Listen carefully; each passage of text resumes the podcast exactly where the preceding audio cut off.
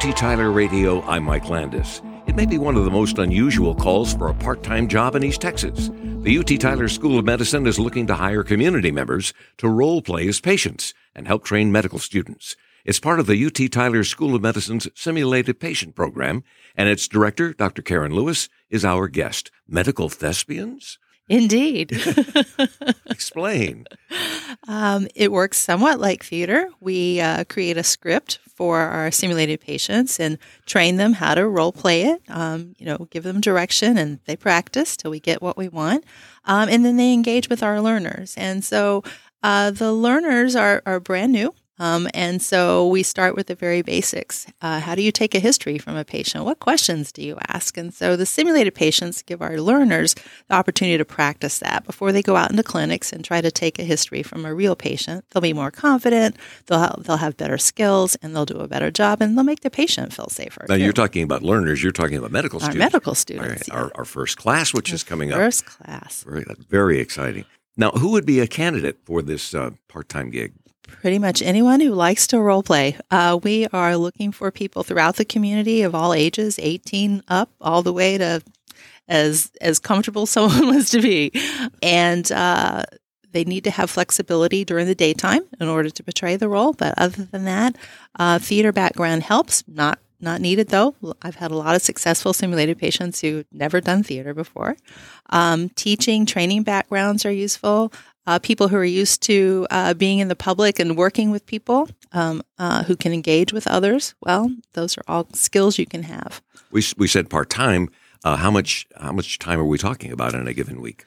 Um, it's going to vary from week to week. Uh, the primary course we'll start out supporting is the um, course it teaches the medical students how to talk and act like physicians, basically. And um, that's going to take place mostly on Tuesdays and Wednesdays in the afternoon.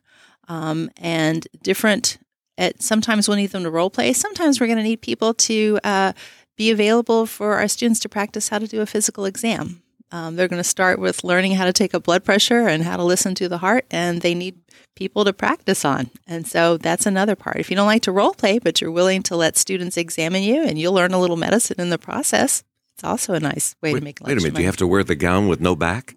You do have to wear the Oh, gown. oh, oh, oh, that would be some big role play. What's the reasoning behind asking everyday East Texans to be part of this training?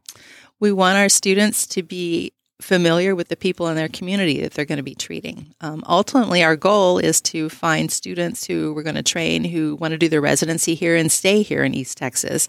They'll already know the community that they're uh, going to be engaging with, so it's it's really a helpful way for them to learn, and it makes them more confident. You know. But it goes both ways too, though, It doesn't it? The the people that are being a part of this feel like they're being a part of something bigger. Yeah, it is. It's uh, most people will say it's very rewarding to them. They have those moments when they have the you can see the light bulb go off with the student when they've got it. Aha! Those aha moments are really important and and and makes them feel like they're really training, and they are. They're they're basically serving as teachers for our students. Now, in the wake of uh, COVID, uh, a lot of folks I talk to feel like they don't have as much interaction with their doc. They see their PAs a lot. Uh, Mm-hmm. Could this program change that for future generations of physicians? It certainly could. Um, it's going to make uh, patients, real life patients, more comfortable. Um, and as a result of engaging, if they serve as simulated patients, it's going to make them feel more comfortable, more likely to trust their doctor, and vice versa. I think the students who become physicians will be more engaged with their community. And that's part of what the School of Medicine is doing anyway, trying to find ways to really get the students out there and engaging with the community. Let's, let's talk about you a little bit. You've been involved in the field of simulated patient training for some time. We have evolved quite a bit from the CPR dummies that some of us have had contact with. Tell us about that.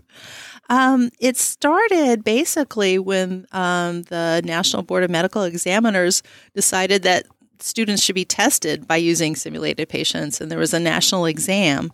Um, there were pockets of people doing simulated patients. It really started in the 60s, um, but uh, it once that exam grew and, and it was mandatory, then everybody started developing simulated patient programs in the medical schools. And so it's grown, it's a nationwide. The exam was recently uh, uh, put on the shelf. They decided not to do anymore after COVID. Um, but sim- simulated patient programs are here to stay, and so uh, and and a lot of us have to find a way to actually um, test our students because we have to replace that information that, that we lost from the exam. It was a national exam. So now we're looking at establishing regional consortiums to, to fill that gap.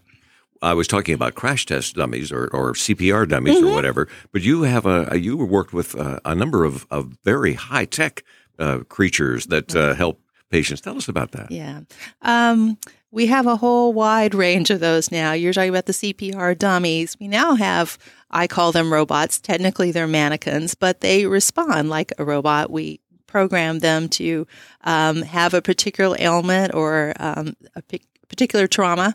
And uh, students, now these will be uh, more advanced students who usually engage with them, um, but they can run a code with them, or really it's useful for teamwork as well when you have a group of, of uh, students around learning who, who's the lead and whose role is what. And, you know, did you successfully revive your patient or not? Um, because the robots, it's like the Wizard of Oz. There's someone behind the, the literally the glass. It's one way glass operating the the mannequin itself and responding to whatever the the students do in the group. I heard a story about one of these mannequins being able to give birth. Mm-hmm. Tell me about that. Yes. uh, yes, it's exactly that. Uh, we can control the uh, delivery, how long it takes. Um, if it's going to be a shoulder dystocia uh, uh, birth, then that's a lot more um, exciting for the students. And uh, so we can control that too. So, how the baby comes out, the length of time it takes. There's a baby. That, There's a baby. That comes out. Okay. There's a baby. a mannequin baby. Mannequin baby, yeah. I, I heard the term guacamole baby, I don't know what. What does that mean? well, they can be a little slimy, you know. oh, oh, I see. That makes sense. That makes perfect sense. The UT Tyler Medical School in East Texas, boy, that had to be a pretty good incentive for you to come home. Yeah, it was it was a long stretch, but again, I'm originally from Texas, and we were looking for opportunities to come back. Um, and the the fact that this was a brand new medical school that we could start from the ground up was very exciting to me. So it was it was a good fit. Any final thoughts before we wrap up?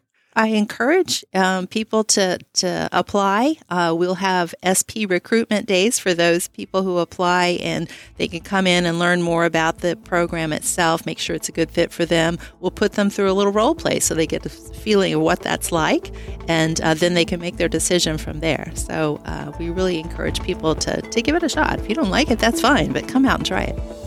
Our guest has been Dr. Karen Lewis, director of the UT Tyler School of Medicine Simulated Patient Training Program and Clinical Skills. You can learn more about being part of that program by following a link on our website, kvut.org. I'm Mike Landis for UT Tyler Radio.